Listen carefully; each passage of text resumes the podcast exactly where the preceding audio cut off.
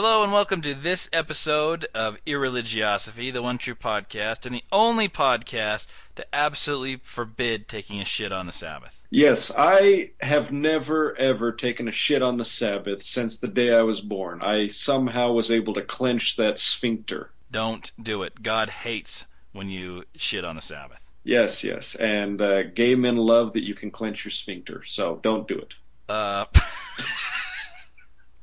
I actually want to cover a few reviews. Um, number one is well worth the listen, and that's four stars uh, by Greyhound. And uh, it says uh, you get the feeling that Leighton cribs off Charlie's notes and would see his GPA drop like a rock if Charlie removed the other side of the room. I didn't realize we got a GPA in a irreligiosity. That's absolutely true. well, I- I'm glad that people are starting to understand just how stupid I am. Oh, they're getting it. The latest review is listener number nine and loving it. That's only four stars by Block Party 88. Uh, he says Chuck is obviously the brains of the operation here. Leighton, the guffawing, dim-witted Ed McMahon to Chuck's Carson, adds a certain accessible charm to the podcast. Not a lot of intelligence, but charm. wow, I got to read these reviews. Actually, I don't know. Well, as long as I'm compared to something on the Johnny Carson's show, because I used to sneak that as a child, I'm okay with that. You had to sneak the Johnny Carson show as a child? My parents wouldn't let me watch it. They said it was too risque. uh, so there I was, kid six years old or so, and I used to sneak this little black and white TV down into the basement and hide there and watch Johnny Carson. I wonder if the parents realize that that is a ticket to go and sneak that immediately. Like I couldn't give two shits about watching it, but if my parents said, uh, "Don't watch that. It's not uh, appropriate for you," I'm there. Well, that's what it comes down to. Is as soon as someone tells me I, I can't do something or I shouldn't do it, I, I have to do it. All right, on to the uh, the Mims Carter Skunk Dick of the Week. And who's it brought to uh, by this time? Brought to you by the Pakti Memorial Fund. yes, everybody, please donate to the Pakti Memorial. He will rise again. Right now, his rotting corpse is just sitting in the corner. I need to find somewhere to bury this guy, or at least buy some deodorant so that uh, I can stand the stench. Well, you could always do what I did and just get punched in the face so much that you can't smell anymore. How much does a can of Right Guard cost? hey, a punch to the face is free. Why aren't you listening to my advice? All right, we have. Uh, I'm just going to spoil it for you right now. The skunk dick of the week goes to the Catholic Church. Every one of these articles is is a Catholic Church. We got a lot of Catholic news to cover. Yeah, yeah, and in fact, they deserve the skunk dick for at least a few weeks running for just what's coming out in the news here. I mean, you have Pope Benedict being hit with allegations that he was responsible for delaying church actions against a pedophile priest. And uh, I love the response to this is that they are taking these documents out of context. His his response uh, was, "Look, who didn't cover this shit up? Come on, why are you picking on me?" Yeah, even the Mormons are covering it up. Come on.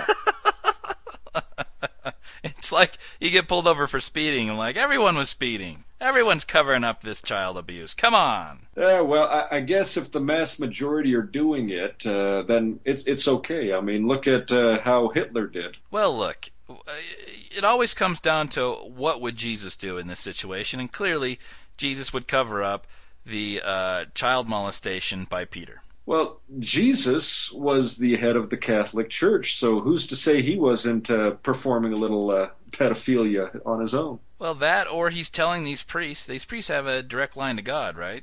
Yeah. Um, hey, go ahead and molest that kid. It's all right. Yeah. I'll forgive yeah. you. That's you know, what I died for. That's exactly right.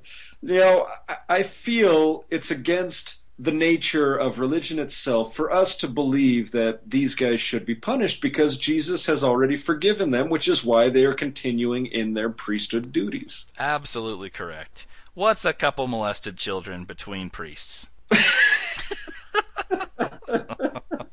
Look, um, this is a good article too. Um, there's this uh, bishop, Giacomo Babini, the emeritus bishop of Grosseto. Uh, he's quoted as saying that he believed a Zionist attack was behind the criticism of the Catholic Church's uh, response, right? His record on tackling Yeah. this clerical sex abuse, uh, considering how powerful and refined the criticism is. So apparently, it's kind of a backhanded compliment. Number one. Jews are behind it, but it's okay because only Jews are capable of mounting such a polished and refined attack. Yeah, yeah. So it's one of those backhanded ones, and and I love the actual statement itself. Do they do not want want the church? They are its natural enemies. Deep down, historically speaking, the Jews are God killers. All right, let me put this to rest. All you Catholics from here to the end of fucking time. The Jews are not God killers. Jesus committed suicide, you fucking idiots. You think anyone could could, could kill the omnipotent, omnipresent, omni whatever being of the universe? Do you really think they have the power to kill the guy? Well, they they have the power to shove a crown of thorns on his head, stick him up on a pole, but uh, I doubt they could kill him. He's He- God after all. He's omni omni. He's everything. He's omni everything. There is no way that sticking a couple nails through his hands, wrists, and feet is gonna kill the guy, even Well, if you scourge not. him uh, a bunch of times. It was the spear that killed him. Come on. That was after he died. it's ridiculous. He gave up the ghost. Well, that's that's what it says, but we all know that the Jews are God killers, and they must be very mighty and powerful if they are able to kill God. Well, I love it because it's not the Catholic Church's fault for molesting these kids in the first place. It's the Yeah. Jews for criticizing them about covering it up. Well, what I'm wondering is, This- this is truly- Romans who killed the God? This is I truly what religion does to morality, right? Yeah, It's yeah. not children being molested that's the issue here. For God's sakes, it's you can't criticize us. Stop criticizing us. It's unfair.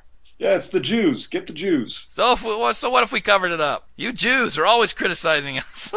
First you killed God, and now you're criticizing us. Ridiculous. You know those Jews. What can you do with them except stick them in the back of the bus? Um, you know, um, what? That's blacks. well, you know, uh, the blacks have moved up to the front of the bus, so we got to stick someone back there. now, what did you say about Mormons being Jew killers or God killers or what? No, Romans, you jackass. The Romans are the ones that killed God, not the Jews. No, they didn't. Haven't you read the New Testament? Pontius Pilate washed his hands of it. It's on the blood of the people. Uh, Yeah, the but it was the Romans who stuck him up. No, no, no. The the the Jews brought Jesus to trial. They conducted an illegal nighttime trial. They brought him to Pontius Pilate. Pontius Pilate wanted to set him free. Yeah, will you have. Barabbas or will you have Jesus? They said, Crucify Jesus, give us Barabbas. Jesus' blood be upon us and upon our children. That's right in Matthew. It's uh, clearly the Jews' fault. Well, clearly the Jews' fault, but it's the Romans who enacted the punishment. The Jews can enact the punishment. They're a province of Rome. Exactly. Oh my God.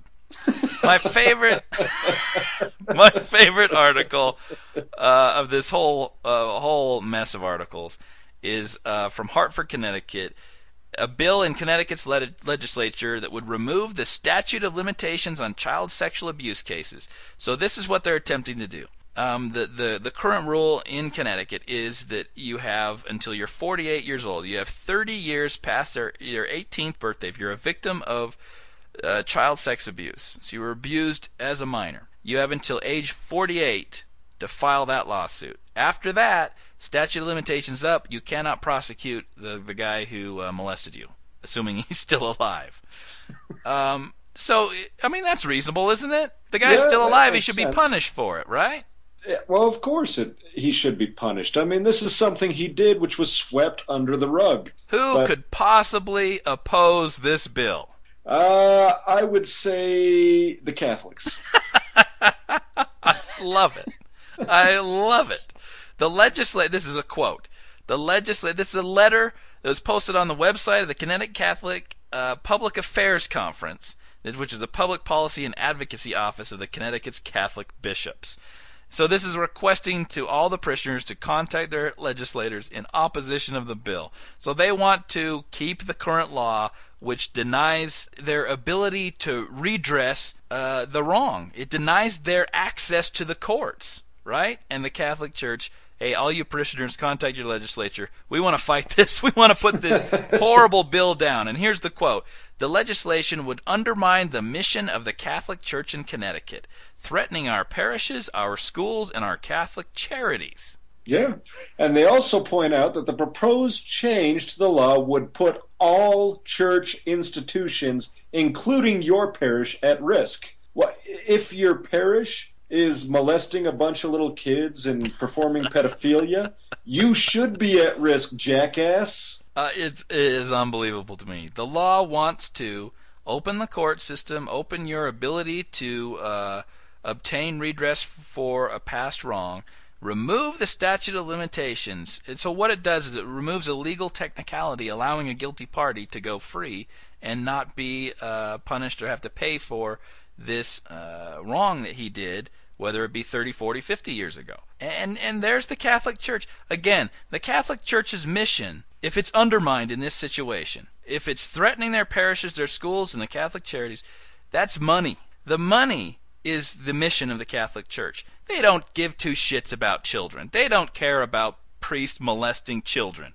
They care that it threatens their pocketbook because these cases uh, have resulted in massive, I, I think, hundreds of millions, if not billions of dollars that they these people have the Catholic churches had to pay in settlements. And so that money is why these uh, Catholic bishops are shaking in their boots about removing the statute of limitations. And well, it makes me wonder would... what they know. What's yeah. in their files from 30, 40, 50 years ago that they're so terrified? Well, of course it's more prevalent than what they're letting on, but my point is is they should be more worried about people leaving their church in droves because well again religion allows you to compartmentalize quite a few things.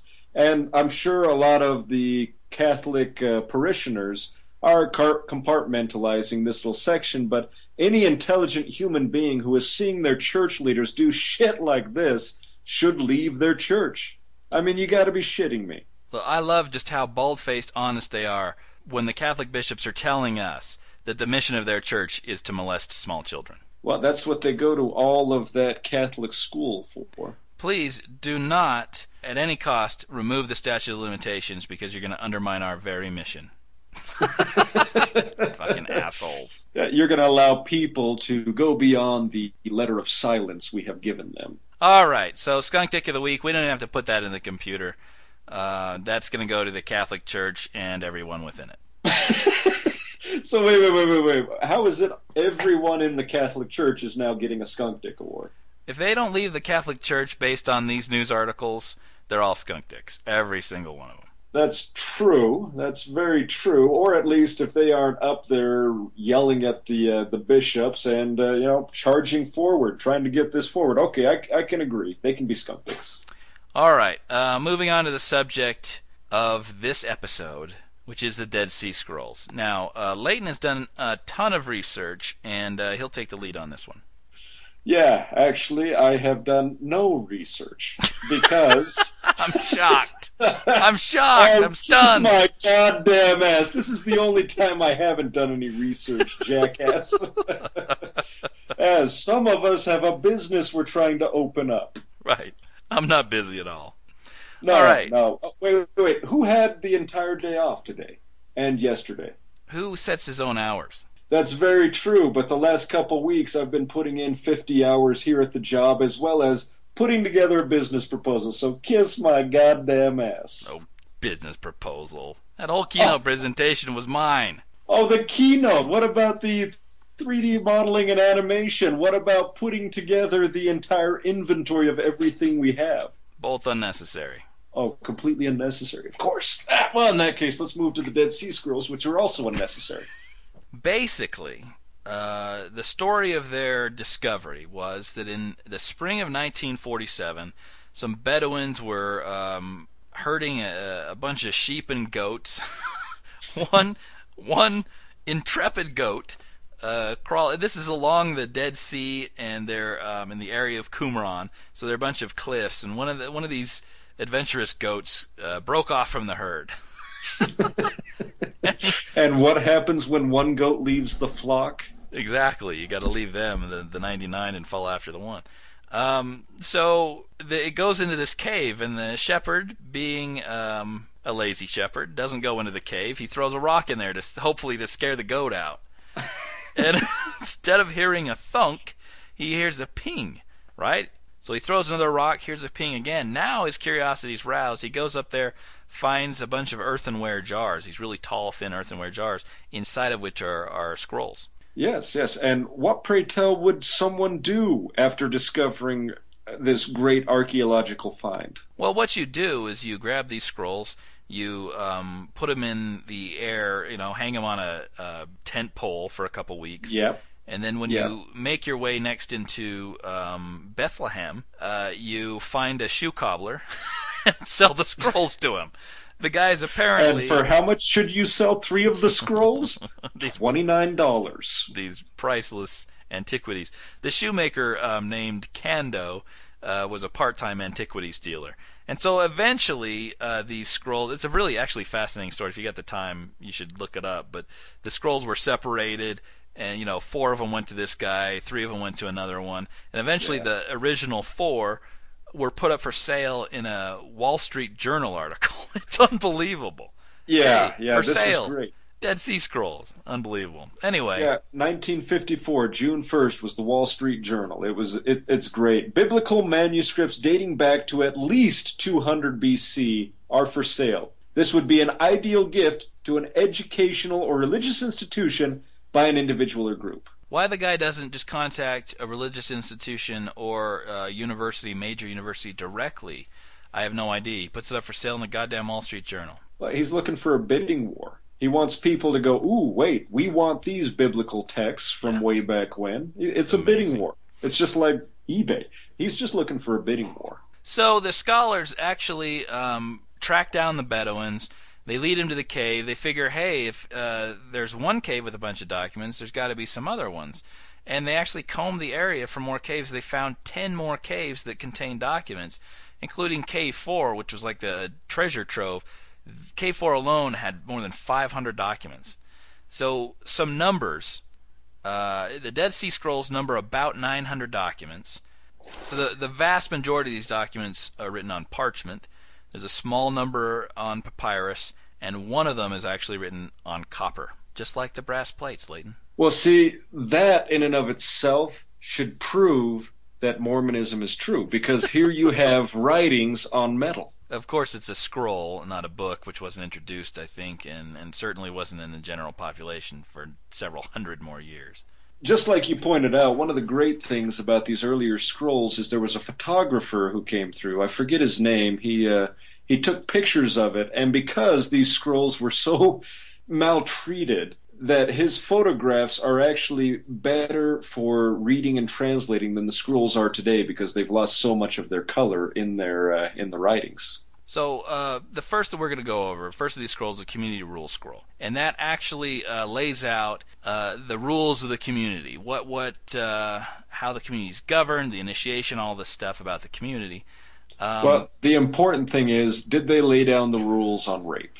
no, that was already written down in the Bible. Oh, well, in that case, let's let's move on. Um, th- well, I guess the first question is who wrote this stuff? Who is the Qumran community? Who are these people who wrote the Dead Sea Scrolls? The uh, consensus, scholarly consensus right now, with, with some vocal exceptions, uh, is the Essenes. And um, just a quick reminder um, the Essenes are mentioned by Josephus uh, in detail, uh, Philo of Alexandria, and Pliny the Elder, all, I believe, writing in the first century. Josephus mentions three Jewish uh, sects or groups. Uh, one's the Sadducees, which is a temple cult.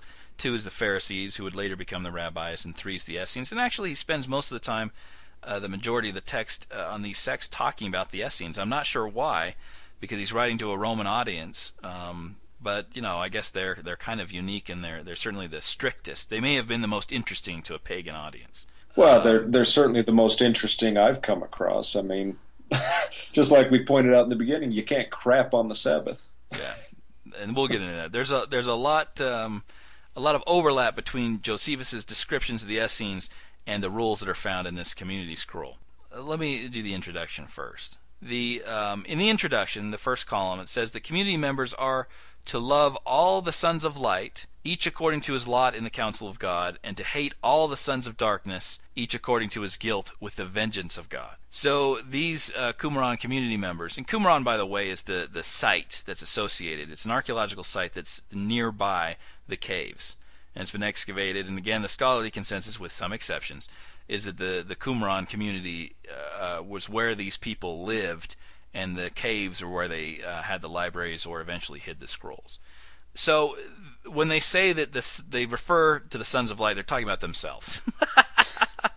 this well, is the uh, Qumran sect or the Qumran community. And there's no surprise there because every religious cult or religion out there always points to themselves as being the ones of light, the warriors of light. Everybody else is warriors of darkness like the Jews. More interesting, I think, is that they have to hate all the sons of darkness. The sons of darkness are actually other Jewish sects. These are the Pharisees and the Sadducees. They couldn't give two shits about the pagans, the Greeks or the Romans or the Egyptian.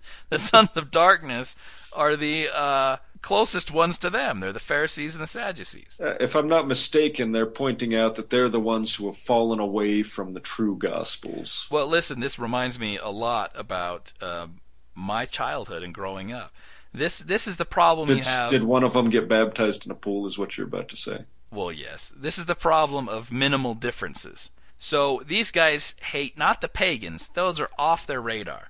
They hate the people that are most close to them. They hate the Pharisees and Sadducees. When I was growing up, I would have thought that the entirety of Mormonism was polygamy and Adam God. and you know, um, we had entire lessons about how the church had fallen away, how the temple's you know useless now because it's not clean, and and how uh, the prophets no longer are prophets; they don't have a direct line to God anymore, and blah blah blah.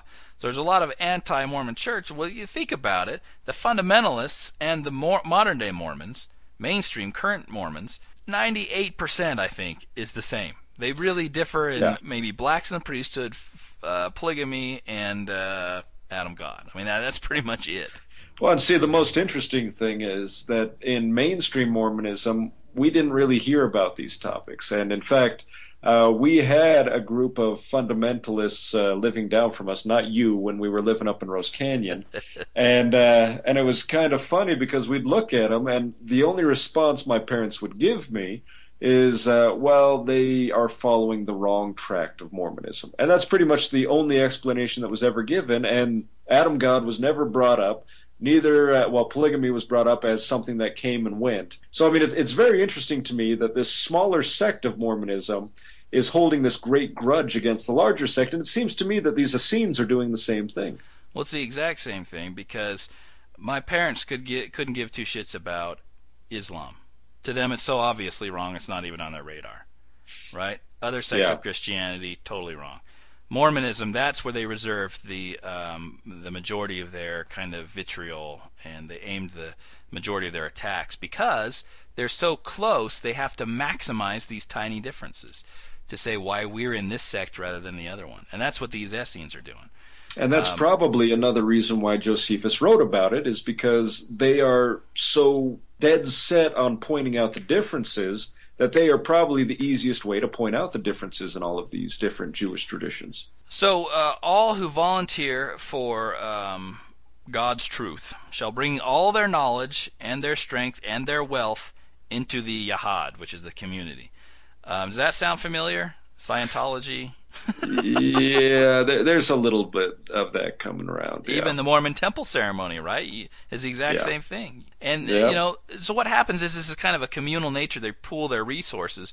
Josephus mentioned, and uh, Pliny the Elder both said that uh, the Essenes pool their wealth and they live communally. Um, the community is not to deviate in the smallest detail from all the words of God. Again, Josephus tells us the Essenes were the strictest observers of the Jewish law, and we'll get into that a little bit more when we talk about the halakhic letter.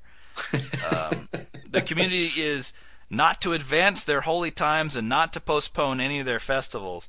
This is interesting because you're like reading this and you're like, what the hell? What does that mean? What they're talking about is in reference to the Pharisees, right? The Pharisees would fiddle with their calendar to make sure that the Yom Kippur would not fall on the day before or the day after the Sabbath because the Bible says you need to treat Yom Kippur exactly the same. It's like another Sabbath. So you have to fast on it. You can't prepare food. And so if you have Yom Kippur the day before the Sabbath, you can't prepare food or eat for two days. the same thing at the other end. So what they do is they'd fiddle their calendar, either postpone it or put it off or fiddle around with it so it doesn't fall right before or right after. And so this was the Essenes saying to the Pharisees, you guys are are uh, violating God's word and you're fiddling around with the calendar. We don't yeah. do that. Yeah, we're more correct than you guys. That and right. once again that perfect simile with uh, with the FLDS. Right. Even because you know, just because polygamy is illegal doesn't mean that we shouldn't follow it, right? yeah, yeah. We should follow God's law, not man's law. So you should starve exactly. yourself for a couple of days. All who enter the rule of the Yahad shall be initiated into the covenant before God to do according to all that He has commanded, and not to backslide because of any fear or terror. this is what they thought that the Pharisees and the Sadducees had done. They'd backslid from God's word. This is why well, they're the strictest. I don't think observers. they were backsliding from God's word. I think they were backsliding from their own bowels and their stomach. They were hungry. right. Uh, there's an initiation, a ceremony where priests and Levites bless God, and the initiates respond, you know, Amen, Amen. Josephus again lets us know that the Essenes went through initiation rites to get into the community. Now, the next part of this community rule scroll is the tractate of the two spirits, and it introduces a dualism see if this uh, again. We'll get into more of this in the War Scroll, but uh, they say that God's created this sort of spirit of light and a spirit of darkness, and He's placed both of these spirits into every individual person. Yeah, which which is something that while I was reading the uh, the War Scroll was just very curious to me because I'm sitting there thinking to myself, why would God go to such lengths to create such diversity and such challenge, only to let them battle to a standstill, and then, of course, step in and kill them. That doesn't make any sense. You're not thinking apocalyptically. Of course not. They they posit the world is governed by entities who are referred to as the Prince of Light and the Angel of Darkness. Does that remind you of I don't know Ahura Mazda, who is the god of uh, good and light, and Angra Mainyu, who's the god of evil?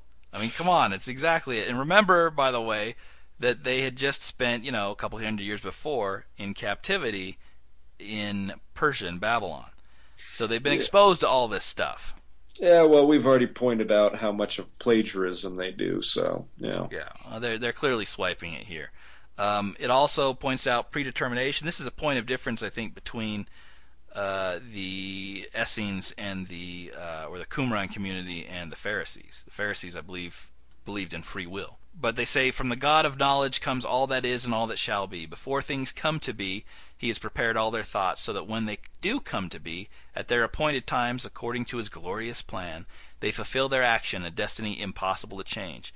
And remember, Josephus mentions that the Essenes denied free will, and they, they had a doctrine of predestination. So, uh, you know, all of this kind of points, especially in this scroll, towards these guys being uh, the Essenes. And, and later on it says that uh, they should you know come together and together they shall eat together they shall bless together they shall advise. So it's this communal nature.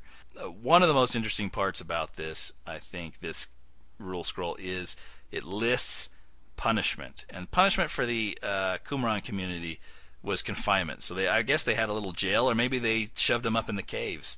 It's probably um, the sweat box. They'd stick them in the sweat box for a little while. So so here are some of the here are some of the reasons why you'd be punished if you were in the Qumran community. Speaking okay. speaking foolishly, uh, which Leighton does all the time. Yeah, well, what are you talking about? You do it too. We'd both be in the box. Three months confinement. Three oh, months. Oh you're kidding me! Wow, that's worse than. Excuse me. That's worse than interrupting another community member while speaking. That's ten so days. You just got ten days in the box. But I've interrupted you like four times. Does does it accumulate? Falling asleep during a meeting. oh shit! I would have never left the box. Every Mormon would be in the box for three months. Exposing, and then as soon as they get out, fall asleep again. Exposing one's nakedness in public. Six months. Wow! I flashed a cop um, that would have put me in the box. Spitting during a meeting will yield one month. Eh, uh, that's most of the young boys. That's almost worth spitting in a meeting. Yeah, yeah. Especially at the person running the meeting. Now, one of the things you'll hear about the Dead Sea Scrolls is that they're, um, some scholars have even posited that they are the earliest group of Christians, right? This is where the, the Christians came from.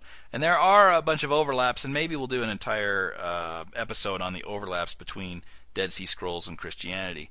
But uh, one of the, well, the truth be told, I think we should because uh, we were talking before about how the LDS Church Nibley is pointing out that the Dead Sea Scrolls prove that Mormonism is true. So I think it's actually very important for us to actually do some sort of overlapping. Yeah, we, we may do that. Um, one of the differences is that in the New Testament, for example, it's so focused on the Messiah. The word Messiah in the New Testament occurs, I think, over 500 times. In the Jeez. entire 900 documents, the word Messiah occurs, I believe, 32 times. And in one of those occasions is in this community rule scroll where it tells of the coming of the prophet and the messiahs, plural, of Aaron and Israel. So basically, what they're positing in this community, right in one of their foundational documents, are two messiahs one of Israel, the Davidic Messiah, the king, and another priestly Messiah, a Messiah of Aaron. We've Well, never they- heard of that at all, ever before. They do a, a whole lot of that. I mean, even in the War Scroll, where one of the quotes is "roar of a great multitude and the shout of gods and men." I mean, that they're constantly putting plurals in there. It was very interesting to read. Uh, the next thing I want to talk about is ritual purity, impurity, and immersion. This this is kind of the last part of the uh, community rule, and I think it's something that's easily misunderstood if you don't know about Judaism. This ritual purity and impurity, uh, discussed I think in Leviticus 12 to 15 and Numbers 19, um, tells you kind of that, that a person is born in a state of ritual purity, and certain things, certain actions or states, can cause you to move into a kind of ritual impurity. Those include childbirth, uh, skin diseases, genital flows, so menstruation for females, and uh, wet dreams for males. Does blue balls count for that? Not unless you have a nocturnal emission. Con- right. Contact with the dead will do it. Um, this is kind of the most serious type of uh, ritual impurity, and you, you have to do things to move back into a state of ritual purity, right? You need Yeah. like you have a waiting period, bathing, ritual immer- immersion, and a sacrifice, and that kind of removes the state of ritual impurity. But remember, the state of purity and impurity really doesn't have anything to do with sin. In Genesis, you're commanded to go forth and multiply, right? So childbirth is a result of that following that commandment. That's a good deed. Burying someone is a good deed, right? Um, so well, it you would doesn't think so. it, the purity and impurity doesn't have really anything to do with sin. That was an advance made by the Qumran community. They actually, and John the Baptist, you'll see in the New Testament where he preaches gospel for, of baptism for repentance and forgiveness of sins, right? Instead of just immersion for removing ritual impurity. So, um, what you had to do in Qumran was you need to be in a state of purity before you could enter the community. before you could eat of any food, you had to be in a state of ritual purity. Um, Boy, I'd be in it- constant purity. I'd be diving into the water just for food alone. this is um, the same as you would have to do to enter the temple. If you're going to do a sacrifice, you have to make sure that you are in a state of ritual purity before you enter the temple, um, and before you eat of pure pure food. So this is the meat from the sacrifices. You have to be pure, and so this is what they did. They kind of made their entire community into a temple. Uh, you had to be pure inside the entire thing. So that that whole kind of discussion is kind of interesting because I think the common misconception is that this uh, original rite of immersion in water was to forgive you of sins and remove sins and transgressions. No, that's not true. That's probably an advance made by the Essenes, carried out by John, who was likely an Essene, right? He was in the desert like these Qumran people. He's about probably 10 kilometers, I think, north of the Qumran community. He was baptizing the River Jordan, um, doing kind of these same things. Uh, and- once again, it, it, it just sounds like something that uh, that Christianity, the mainstream Christianity, has taken out of context, on out of context, and added to their own little ways. I mean, just like Well, you keep said, in mind, if if I'm right, and John was an Essene, in nearly every one of the Gospels, Jesus gets baptized by John. I think, with the exception of the Gospel of John, it just doesn't mention it. Um, but Matthew, Mark, and Luke, the Synoptic Gospels, I believe, all have an account of baptism by John, John the Baptist. So if it started with John, and you know, you kind of end with an apocalyptic. John was apocalyptic. The Essenes are apocalyptic, and the the end result, the Christian communities are apocalyptic. Maybe Jesus spent some time with the Essenes. I mean, that's certainly possible. And then instead of enclosing themselves in this community and saying, "Screw the rest of the world, we're going to remain pure," Jesus' great advance was to say, "Hey, let's go talk to everyone and bring the gospel out." Right? Well, I anyway. mean, that would definitely explain a lot of Jesus' apocalyptic uh, speeches, a lot of his talk. Um, I mean, if he's spending time in here, it would make sense that he would be ritually baptized to clear out the purities and then move forward. And of course, that could have been taken the wrong way by those who are not of the regular Essene community. Sure, or um, he got tired of the Essene community and added his own modifications. We're all assuming that, of course, he's a historical individual. he yes, actually existed. This is on um, the assumption that Jesus existed. Right. So. Well, let's move on to the Damascus document. Damascus document is actually the first Dead Sea Scroll that was found. It was found in 1896, um, 50 years before the rest of the Dead Sea Scroll discoveries. There's this huge cache of documents uh, found in Cairo. Um, now, Jews can't destroy these holy documents. so, what they do, uh, they um, have these storerooms called Geniza, I think and so they store them all. I think there's probably some way to go through a bunch of rituals so you can finally burn the documents. Um, but this uh, storehouse was found intact. Now, the Dead Sea Scroll corpus, remember, about 900, maybe 930 documents.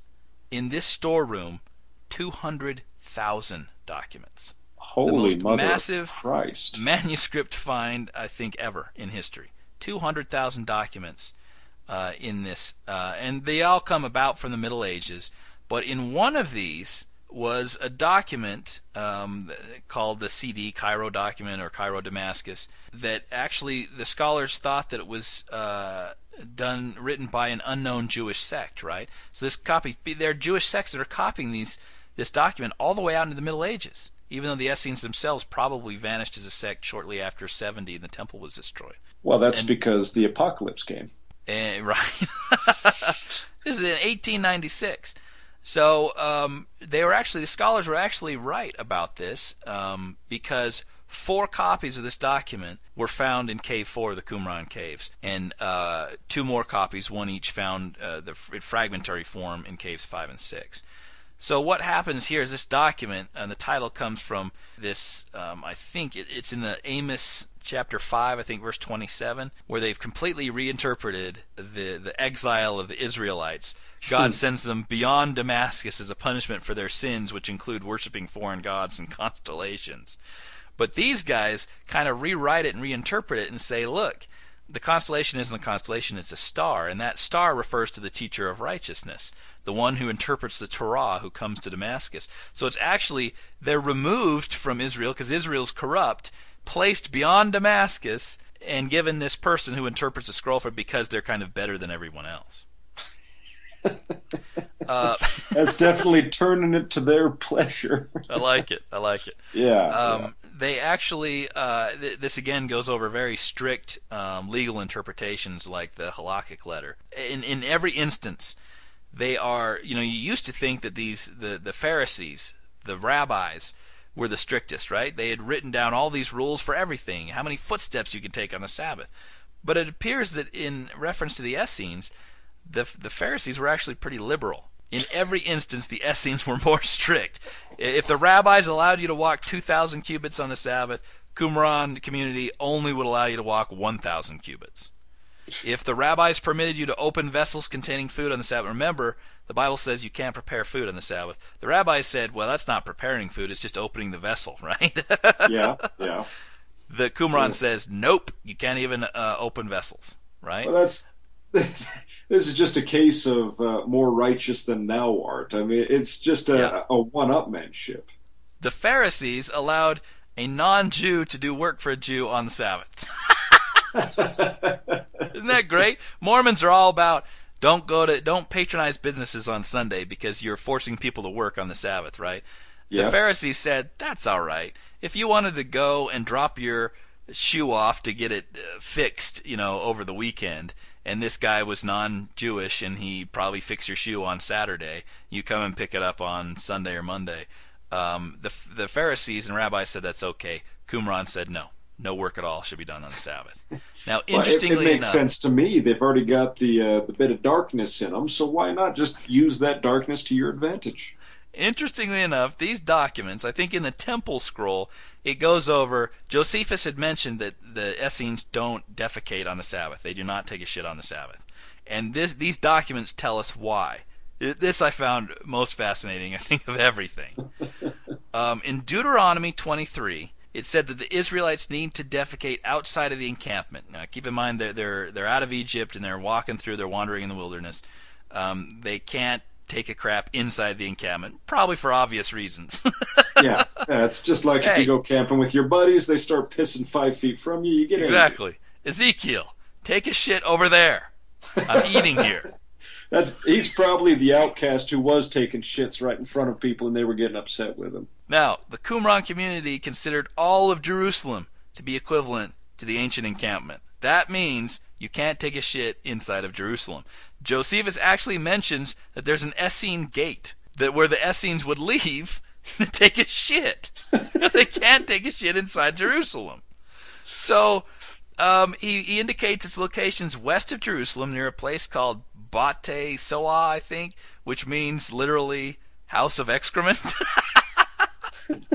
they would leave and take a shit outside right? So in the temple I'll scroll, bet you that on the way out, they probably were holding it for so long they had to get those things with hangers just to get them to flush down whatever they had. I, I guarantee you some of these Essenes are prairie dogging it on the way out. yeah. In this temple scroll, which is the largest scroll that was found, i- i- it says that latrines have to be removed 3,000 cubits outside of the city to the northwest, right? Keep in mind, in the Damascus document, the Qumran community imposed a 1,000 cubit limit to the distance one could walk on the Sabbath. You cannot Oh. walk to the latrine. Therefore, you cannot take a shit on the Sabbath. Well, and, No. and you can't have somebody who's non-Jewish take a shit for you. So there you go. They actually found the latrine of the Qumran community in 2006. It was at a distance of 1,100 cubits northwest of the Qumran Of site. Now that. That's not the 3,000, but it is 100 cubits beyond the 1,000 cubits that they're limited. So you still couldn't reach the. You could see. You could see it. So you can move to it, and there's probably a large gathering just sitting there staring just woefully at it as they wait for the Sabbath to pass away. Just waiting for sundown. That's when the day changed, right? The sun goes down, they're Yeah. all running and taking a shit. All right, let's let's move on next to the halakhic letter, and then uh, we'll finish off with a war scroll, which is the uh, apocalyptic document. Yes. The halakhic letter, um, which is uh, entitled "Some Precepts of Torah," was actually written by the leader of the sect, um, who was, I think, called the Teacher of Righteousness, where he refers to 20 points of halakha, which in um, Jewish uh, or Hebrew means Jewish law, basically. Now, these are 20 points where the Qumran community differs from the Sadducees and the Pharisees. In the letter, the Qumran community is referred to as we, Sadducees are referred to as you, and Pharisees are referred to as they. So it's actually kind of written to the Sadducees and then talks about the Pharisees kind of off to the side. Before the publication of the text, everyone kind of followed Josephus' lead, saying that the, the differences between all these sects are mainly theological, doctrinal. You know, belief in angels, immortality of the soul, the free will versus predetermination. After the publication of this letter, uh, it showed that the major issues weren't doctrinal, they were halakhic, they were points of law. There are these tiny little differences. It's it, Did they talk amazing. about eating mermaids? That's what's important here. This is exactly it. This is exactly the type that causes these groups to splinter out. This is clearly, and again, a foundational document. Six copies of it are found in Cave 4. They're all fragmentary, but they were kind of, uh, scholars were able to piece them together. All right, let me give you uh, a list of, of some of these differences. All right? One of my favorites is uh, pouring into vessels. You have two vessels, and you've got a larger vessel and a smaller vessel. So you've got this, say, this big thing of olive oil or wine that you're going to use for a ritual. Like sacrifice. So you want to pour some of the olive oil into the smaller vessel. So the question is, if the smaller vessel is impure, because vessels can be impure just like people, Jesus Christ. and you pour the bigger vessel into the smaller vessel, what happens? Is it just the everyone would agree that the contents of the smaller vessel are impure, but what happens to the larger vessel? The It Pharisees impure. the Pharisees would say it's not impure. The Essenes would say that this impurity fucking travels upstream against the current into the larger vessel. Everything's impure. That's just like peeing on an electric fence. It travels upstream. Imagine the the hardship this would impose on the community. You have this massive earthenware jar of olive oil, which is expensive, and some idiot priest pours it into an impure vessel. Someone catches him. Now the whole thing's impure. You got to buy an entirely new vessel and an entirely new uh, batch of olive oil. That may explain why they didn't last too long. It's just is unbelievable to me that but this is one of the massive points of differences. This has made it to the top 20 of these individual points. Whether the upper vessel is impure or not. Another one is the animal hides. Now, if you want to carry a little bit of olive oil or wine with you to go to Jerusalem and go to the temple and sacrifice, you can't carry that massive earthenware jar, right? Yeah, yeah Um, you need a smaller thing, of course. You need something smaller and probably an animal hide, right? A skin. It's watertight. So the question is, can you get this from anywhere, or do you have to go to the temple and use a skin that's of an animal that's already been sacrificed? The Pharisees said you can get you do it from anywhere. Doesn't matter. The the Qumran, the Essene community said you have to go to from your home to Jerusalem, purchase the animal hide from the temple that's uh, an animal hide that's already been slaughtered, go back to your home, pour the olive oil in, and go back to Jerusalem. Please tell me this community was small. No way are there people out there following this shit. It had to be. It had to be. Here's another issue, and this is to me is hilarious as well. Okay, say you're impure, all right, Leighton, you're impure. I am always impure. You've gone through the stuff uh, to um, remove the impurity, but you did it during the daytime because Okay. the um, the consensus view uh, was that you know you're you're not pure until the sun goes down, right? Until sundown, the day starts. Yeah, yeah. So if you took a bath during the day, what happens to you between the time you take the bath, or you immerse yourself, and sundown? There's an actually in the Mishnah, the rabbis have an entire tractate devoted to this. The topic, the title of the of the tractate is "One who is immersed in the daytime." now, Okay, this is just smacking of people who have far too much time on their hands. they posit a state that exists between purity and impurity. All right, this is like a fucking quantum state where you are in a superposition of purity and impurity. One who is in this state, if you touch regular food, it can still be eaten. All right, you don't have to throw it away. If you touch ritual or holy food while you're in this state, that food can't be eaten, but the food itself can't transmit impurity to someone else who touches that food. it's So you're up there. telling me if you've got an impure person, they touch food, you touch it after them, you have somehow absorbed their impurity. Correct. But if you're in the state between purity and impurity, before sundown, but you've already done the ritual immersion, you could touch the food, it becomes impure, but uh, it doesn't transmit impurity itself. The Qumran community said that's ridiculous. That's ridiculous. You don't become pure until the sun goes down. Wow. So How again- does anybody keep track of these rules? Again.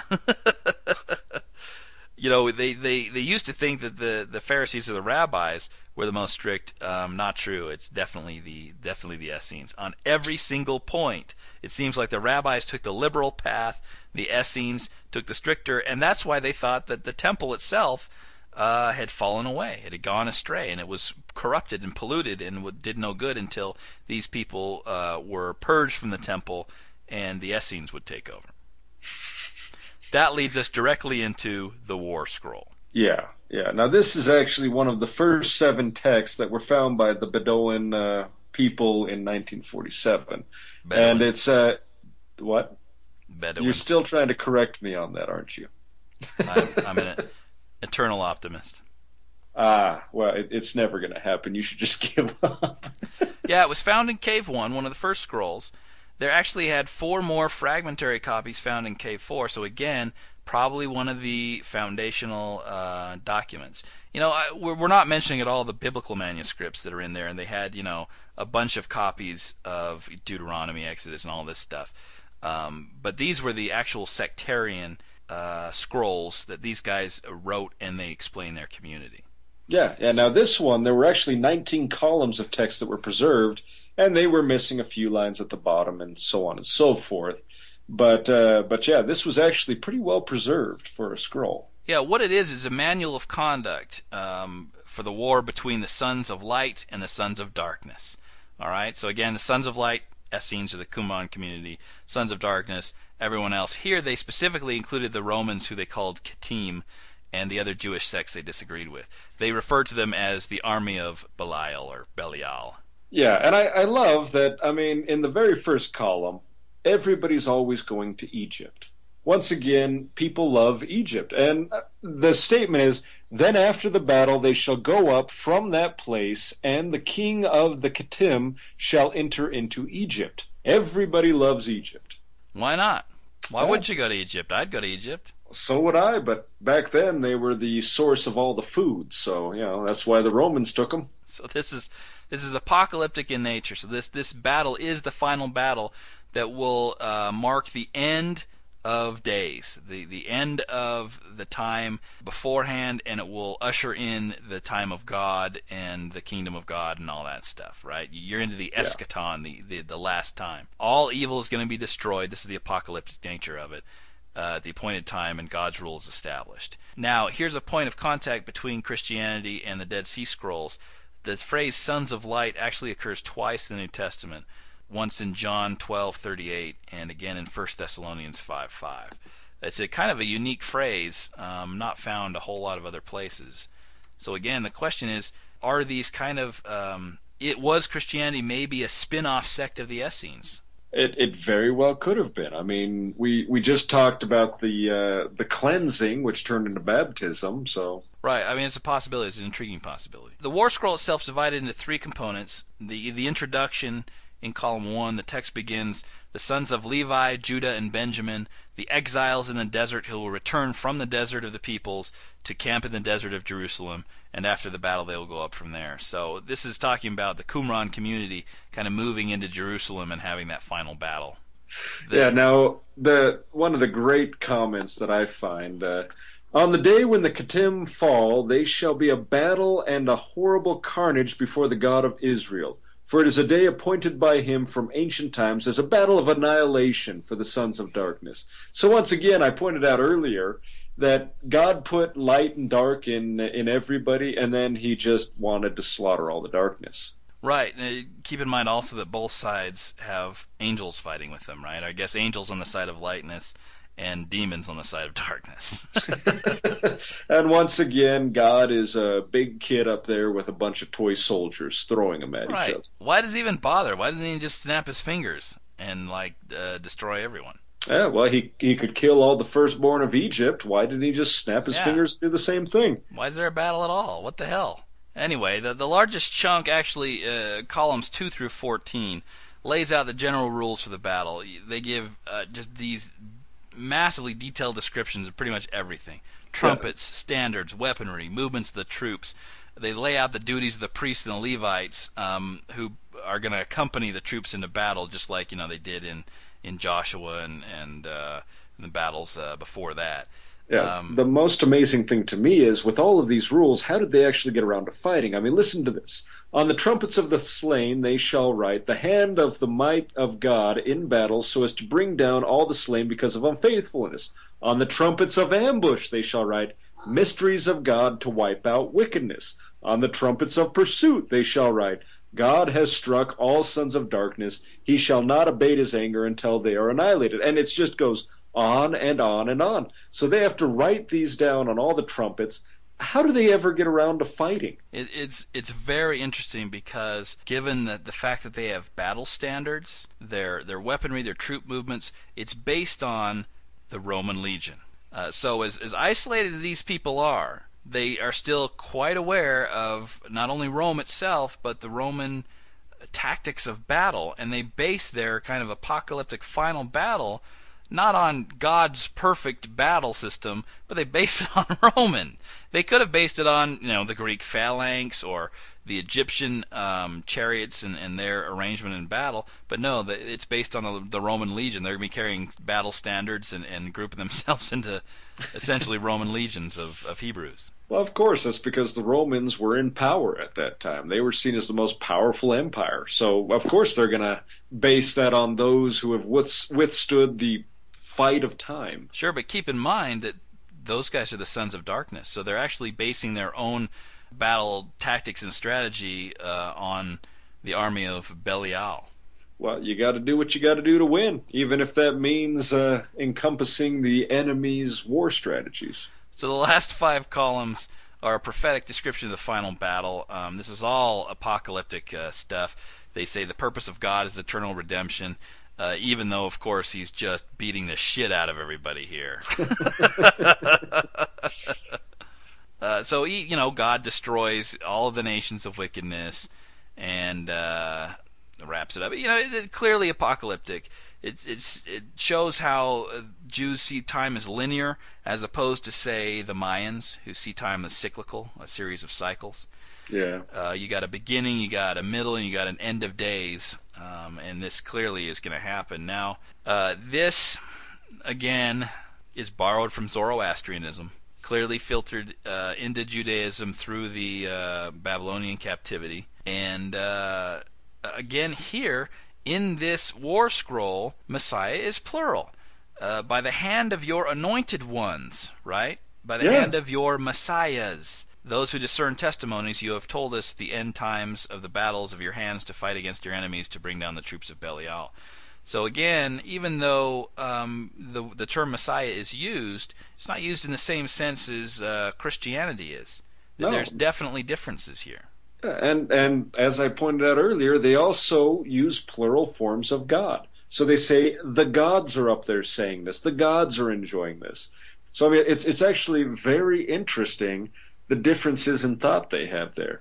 And well, probably my favorite part of the War Scroll actually comes from the address of the chief chief priest, and he says, "Do not be afraid nor faint-hearted. Do not tremble nor be terrified because of them, for your God goes with you." To fight for you against your enemies. Well, if God is fighting for them, why do they have to fight at all?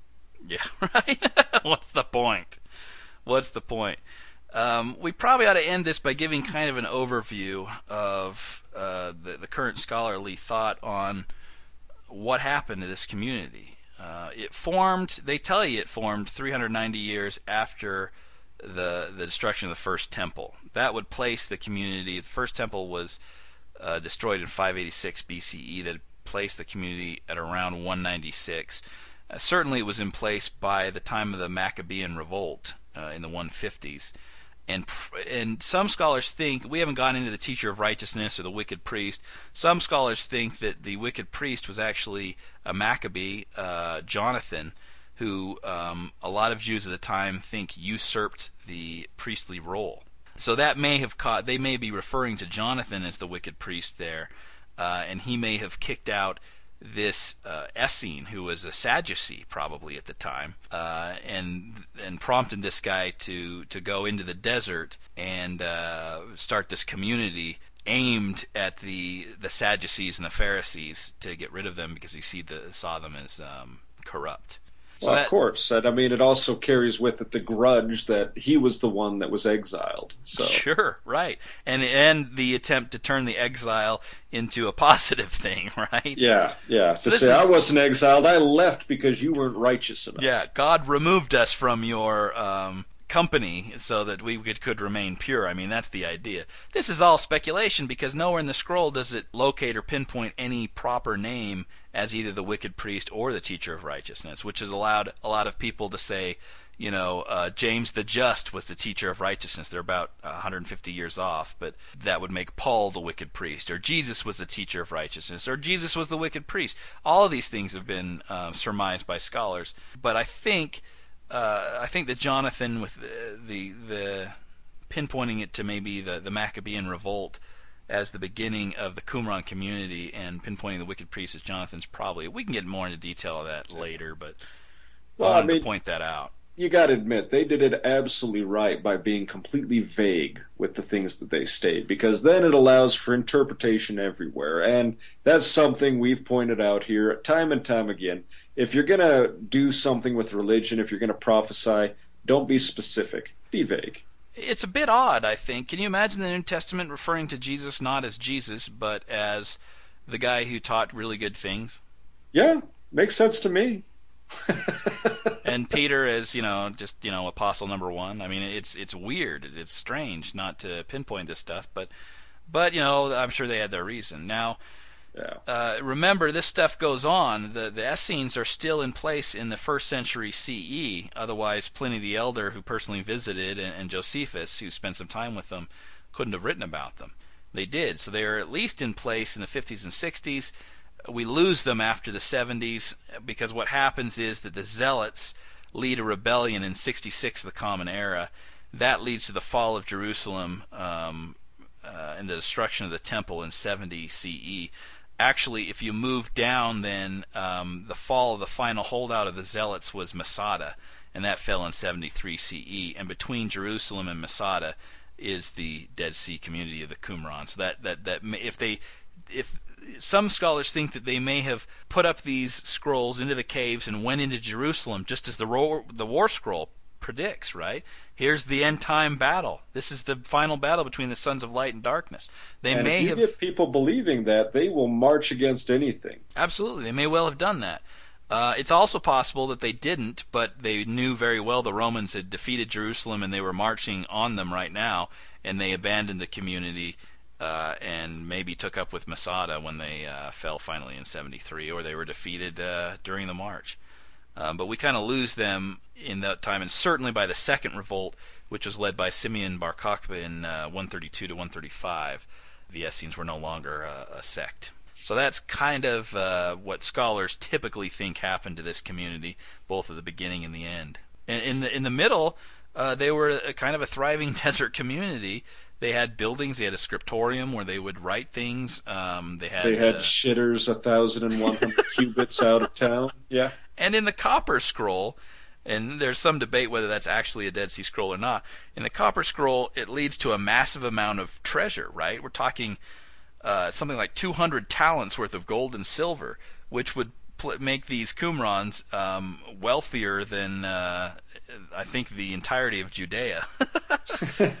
well, that would make sense considering they were constantly throwing away oil because it was impure, right. poured into a smaller container. So some of the some of the idea was that uh, maybe the Copper Scroll didn't belong to the the Dead Sea Scroll community. The language is a little different. Um, but maybe they were doing that. Maybe they were uh, hoarding all their wealth to build a new temple, or uh, maybe it was uh, for the uh, revolt. Maybe the zealots hid the copper scroll until uh, they had use of the funds to revolt. Maybe that money was used to to to raise the revolution. The, yeah, the yeah. revolution. But anyway, people have looked for all the treasure. You know, the copper scroll's like a treasure map, uh, and no one's ever found it. So, you know, anyone of you want to read that copper scroll, travel to uh, Israel, and you'd find a massive amount of uh, gold and silver. Because I'm sure it's still out there, and that sure. they didn't use it to march against everybody. Piece of cake. Yeah. All right, so that's uh, um, a very, very brief overview of the Dead Sea Scrolls. Like I said, there's a lot of fodder here f- to discuss.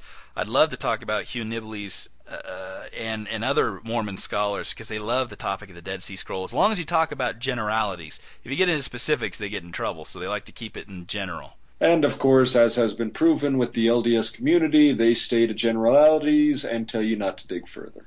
Right, don't look into the specifics. If you zoom out far enough, you can find stuff that supports Mormonism, but you have to zoom out pretty goddamn far. I'd like to talk about that, and I'd like to talk about the intersection between Christianity and the Dead Sea Scroll community, the Qumran community, the Essenes. Well, I'm sure these are coming in the future and uh, will be researched. All right, sounds good. Uh, any topic for next week? Do we ever know what topic's coming out next week? Not a clue. That's right. See you then.